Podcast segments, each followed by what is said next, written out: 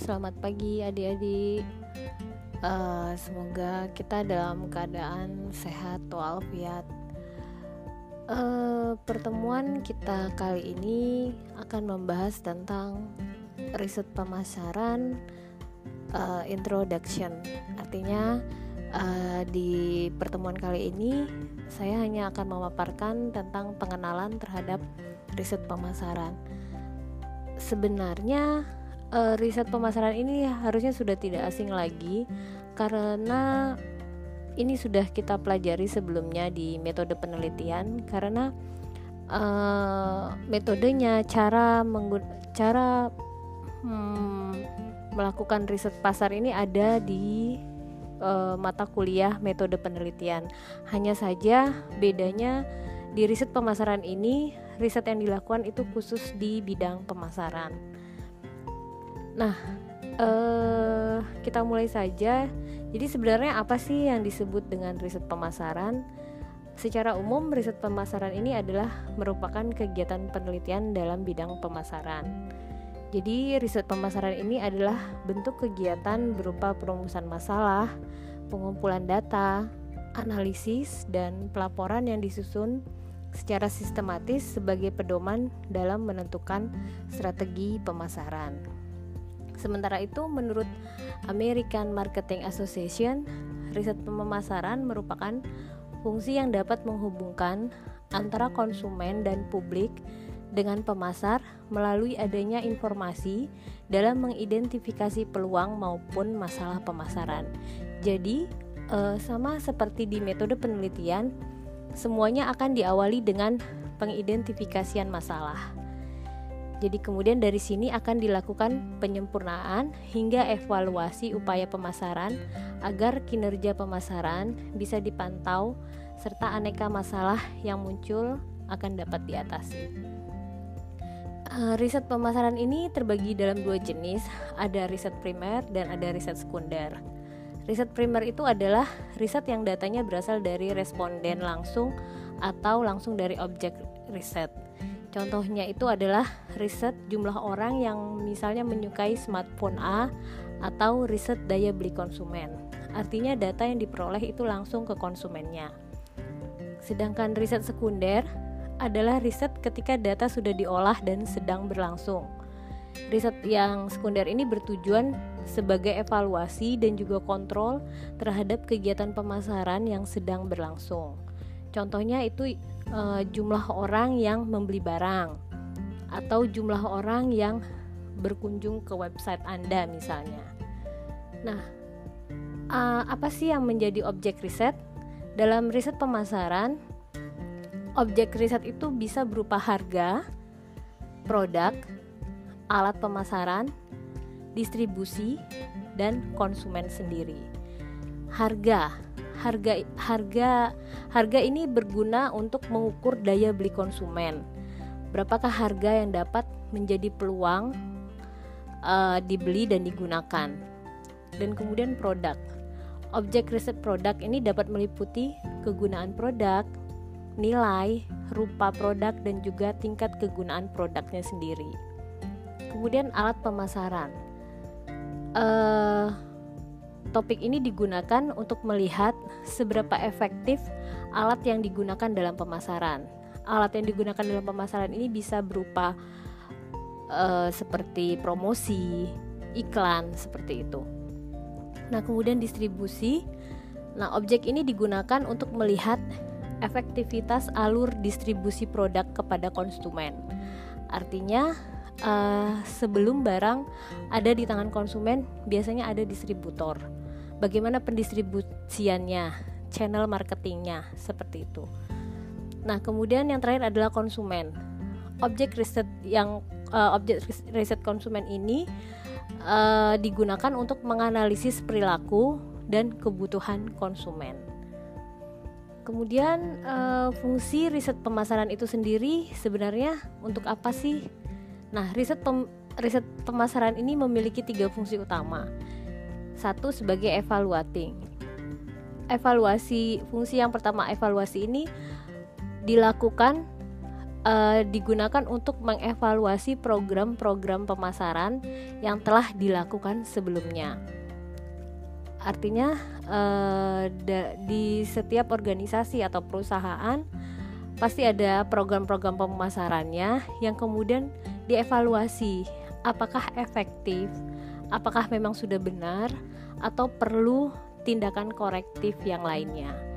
Nah, fungsi evaluating dalam riset pemasaran ini juga termasuk ketika perusahaan ingin melakukan review terhadap brand positioning yang dibandingkan dengan produk-produk pesaing. Nah, dalam proses evaluasi, seorang marketing researcher, seorang yang melakukan riset, melakukan pemecahan masalah terhadap hasil reviewnya. Jadi pemecahan masalah juga dapat dilakukan dengan memahami titik-titik permasalahan yang membuat bisnis tersebut tidak berjalan dengan semestinya. Fungsi riset pasar yang kedua itu understanding. Fungsi riset ini menekankan pada tujuan untuk memahami konsumen sebagai salah satu insight atau masukan yang sangat penting bagi perusahaan. Dengan memahami konsumen, perusahaan akan mengetahui apa yang menjadi kebutuhan dan keluhan konsumen biasanya ini kalau kita lihat jurnal, kita lihat tulisan tentang perilaku konsumen itu adalah merupakan fungsi kedua dari riset pemasaran yaitu understanding. Dalam menjalankan fungsi ini, riset pemasaran yang dilakukan biasanya adalah riset yang menggambarkan potret kebiasaan dan perilaku konsumen serta harapan dan keluhan terhadap produk. Biasanya uh, riset pemasaran tentang konsumen ini dilakukan secara deskriptif. Artinya digambarkan lebih deta lebih detail uh, walaupun mungkin uh, responden mungkin tidak begitu berpengaruh banyak ya harus jadi responden itu tidak harus terlalu banyak tapi uh, bisa merepresentatifkan apa uh, keluhan apa harapan mereka terhadap suatu produk seperti itu. Nah, fungsi yang ketiga yaitu predicting, memprediksi. Artinya fungsi riset pemasaran yang uh, predicting ini merupakan fungsi yang sebenarnya paling sulit untuk dilakukan. Karena apa? Karena uh, dunia ini bersifat dinamis, penuh dengan ketidakpastian sehingga prediksi yang dilakukan dalam riset pemasaran kadang-kadang sangat berisiko karena sifatnya yang sangat relatif. Nah, ketika sebuah brand ingin membentuk mem, membidik pasar baru, maka riset pemasaran selalu dijadikan bahan acuan utamanya. Nah, begitupun juga kalau perusahaan ingin menyusun strategi pemasaran baru, maka perlu dilakukan riset pemasaran yang mana akan menjadi penilaian utama. Kemudian ada fungsi yang lain yaitu controlling uh, fungsi ini digunakan untuk melihat setiap proses bisnis yang sedang berjalan. Uh, biasanya fungsi controlling ini melihat data aktivitas pemasaran yang sedang berlangsung. Data tersebut dapat meliputi posisi produk, demografi, tren, dan juga efektivitas marketing tools yang digunakan. Nah, kemudian ada yang namanya metode riset. Jadi setelah me mengetahui bagaimana problemnya, masalahnya, mengidentifikasi masalah dan apa tujuan dari riset pemasaran tadi dilakukan, maka langkah selanjutnya adalah kemudian melihat metode risetnya. Jadi metode riset ini sama halnya seperti metode penelitian. Metode yang digunakan itu seperti kuesioner, survei, observasi, ataupun riset group. Nah, di dalam kuesioner uh, apabila menggunakan kuesioner uh, kalian harus bisa memilih responden dari komunitas tertentu. Artinya mungkin respondennya tidak semua atau mungkin ada uh, sesuai dengan uh, umur, sesuai dengan demografi seperti itu. Nah, kalau riset grup itu biasa dilakukan dengan diskusi kelompok. Artinya seperti uh, small discussion seperti itu. Nah, yang ketiga ada metode survei. Jadi uh, survei ini dilakukan dengan responden tertentu dan survei ini bisa biasanya bersifat acak. Metode ini digunakan untuk mendapat gambaran umum yang berkaitan dengan uh, suatu bisnis perusahaan. Metode selanjutnya yaitu observasi. Observasi ini bersifat deskriptif. Kalau di metode penelitian, observasi ini ada dua, ada observasi partisipasi, ada observasi non partisipasi.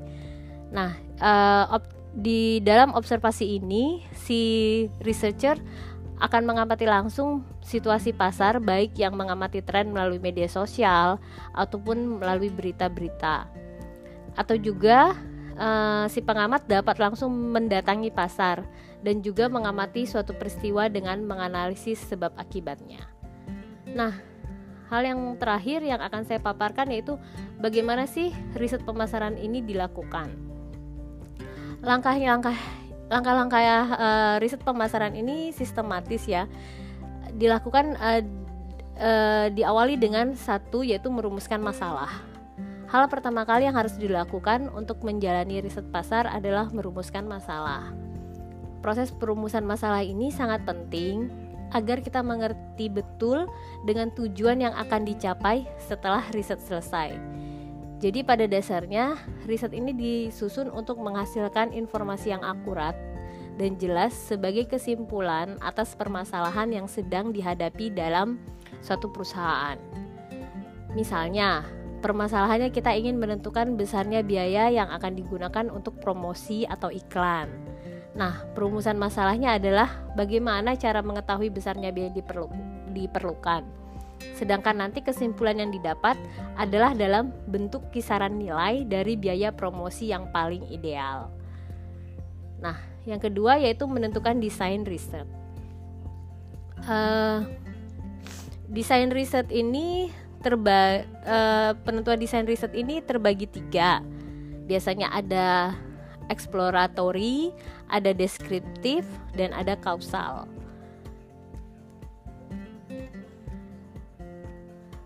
Nah, setelah uh, menentukan desain riset, kemudian kita merancang metode pengumpulan datanya. Data yang digunakan ini adalah data primer dan data sekunder. Data primer merupakan data yang langsung diambil dari lapangan, sedangkan data sekunder biasanya berupa data yang diambil dari buku, internet, ataupun pustaka lainnya yang relevan. Jadi Anda perlu menentukan bagaimana cara mengumpulkan data-data tersebut dan kemudian dihimpun menjadi sebuah database. Langkah selanjutnya yaitu mengambil sampel dan mengumpulkan data. Anda bisa melakukan pengambilan sampel didasarkan pada metode sampling yang digunakan yaitu probability atau non-probability sampling. Eh, hal-hal uh, ini sebenarnya sudah ada juga di metode penelitian karena cara melakukannya itu cenderung sama seperti metode penelitian. Nah, kemudian setelah mengumpulkan data, kita akan melakukan analisis dan interpretasi data. Sebuah pengumpulan data, sebuah pengumpulan data tidak akan pernah bisa terjadi menjadi sebuah kesimpulan jika kita tidak lakukan analisis dan interpretasi datanya. Kita bisa mulai dari uh, editing atau mungkin ditabulasi atau mungkin coding atau mungkin ada data-data statistik dan kemudian diinterpretasikan.